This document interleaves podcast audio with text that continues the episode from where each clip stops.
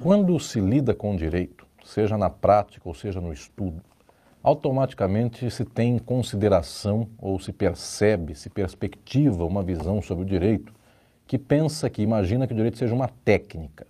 Então as pessoas decoram normas, as pessoas aprendem prazos, as pessoas aprendem competências dos tribunais, como se isto fosse o fundamental do saber do direito. O direito seria uma técnica. Esta forma de narrativa acerca do direito ela é praticamente universal no momento contemporâneo.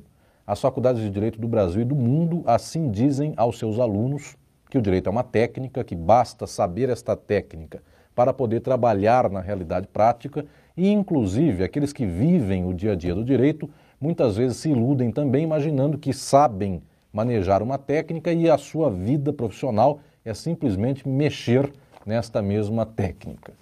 Esta noção de que o direito seria uma técnica, ela advém exatamente da idade contemporânea, dos séculos XIX e XX, e a chegar agora no século XXI, neste momento então, quando as sociedades se tornam capitalistas, os procedimentos dos vínculos sociais passam a ser determinados de alguma certa maneira com previsibilidade. Então nós temos normativas, nós temos leis, nós temos instituições, nós temos tribunais, competências muito bem marcadas, delimitadas, para fazer com que o comportamento das pessoas e o vínculo entre as pessoas, tudo isso seja bastante consolidado e não escape de aquilo, daquilo que fosse uma média social geral. Esta noção de que o direito fosse uma técnica, isto tem um nome para a compreensão científica do nosso tempo, isso se chama juspositivismo. As pessoas imaginam que o direito é um direito posto, o positivismo é direito posto, um direito posto pelo Estado, de tal sorte que o Estado controla, o Estado garante, o Estado dá os trilhos pelos quais o direito funciona no seu cotidiano.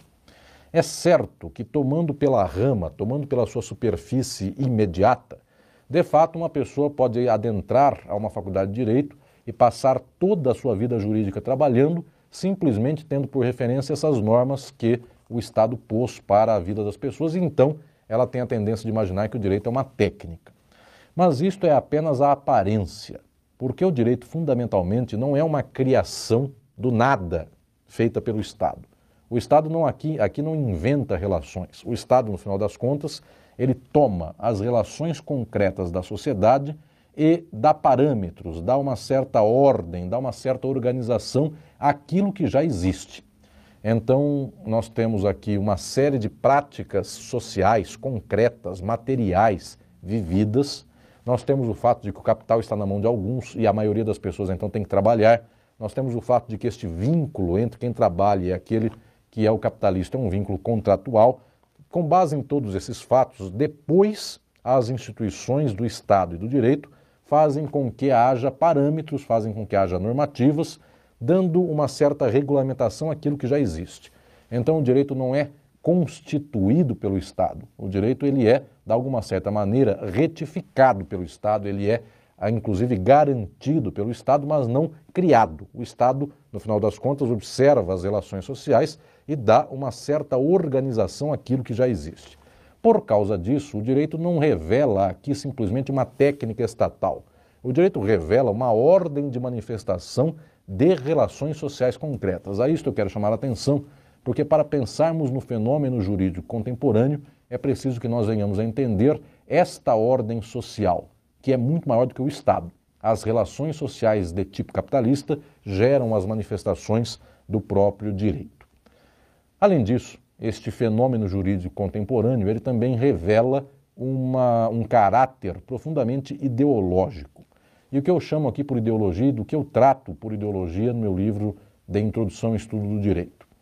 A ideologia é uma certa modalidade de compreensão de mundo constituída nas pessoas, de tal sorte que, pelo fato de que estas pessoas, para todas as suas interações sociais, elas se vinculam mediante contrato, e tudo o que temos na vida, seja pouco ou seja muito, tudo isso está garantido pelo Estado, tudo isso está garantido por normas jurídicas, todas essas coisas são circuláveis, transacionáveis. Se quisermos um copo de água, temos que pagar pelo copo da água, então é de alguém e nós fazemos um contrato mediante dinheiro, nós compramos o copo de água que é de alguém. Tudo isso que nós temos na nossa realidade social, isto gera para nós uma certa compreensão de mundo.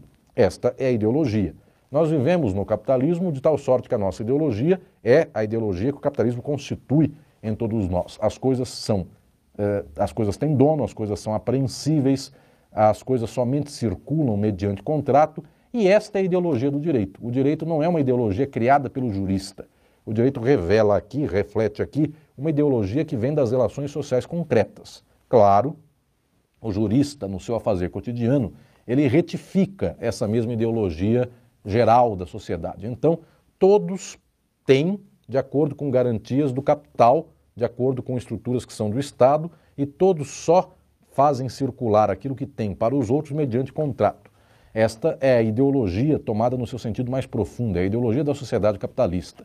Mas é certo que o jurista também pode modular estas relações sociais, então pode dizer, na hora de se vincular para o trabalho, deve haver garantias mínimas de direitos sociais, de direitos trabalhistas, ou não deve haver estas garantias. Então, nós podemos entender que a ideologia jurídica advém de relações sociais concretas, mas perpassa também a atividade do jurista.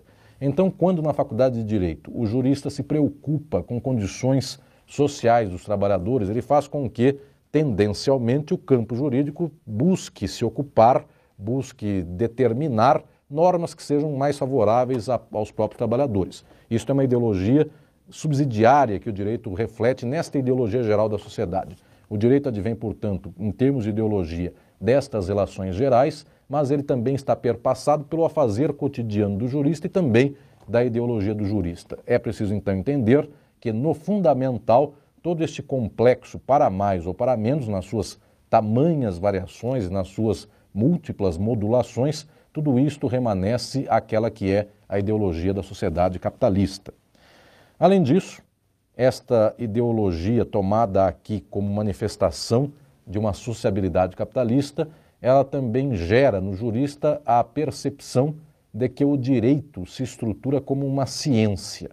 Como o direito reflete um padrão de práticas sociais, as pessoas são sujeitos de direito, elas têm subjetividade jurídica, elas se vinculam umas às outras, mediante compra, venda, aluguel, mediante circulação de mercadorias por meio de contrato. Tudo isso é o chão no qual as pessoas se estabelecem na prática. O direito se assenta sobre este chão. Então, muitos imaginam que este saber do direito é científico, na medida em que ele praticamente tem um acoplamento muito profundo, muito estável com a própria realidade social. E alguns creem que esta ciência do direito é simplesmente o manejo daquele que é o ferramental técnico normativo estatal. Eu quero insistir muito em uma percepção mais avançada a esse respeito.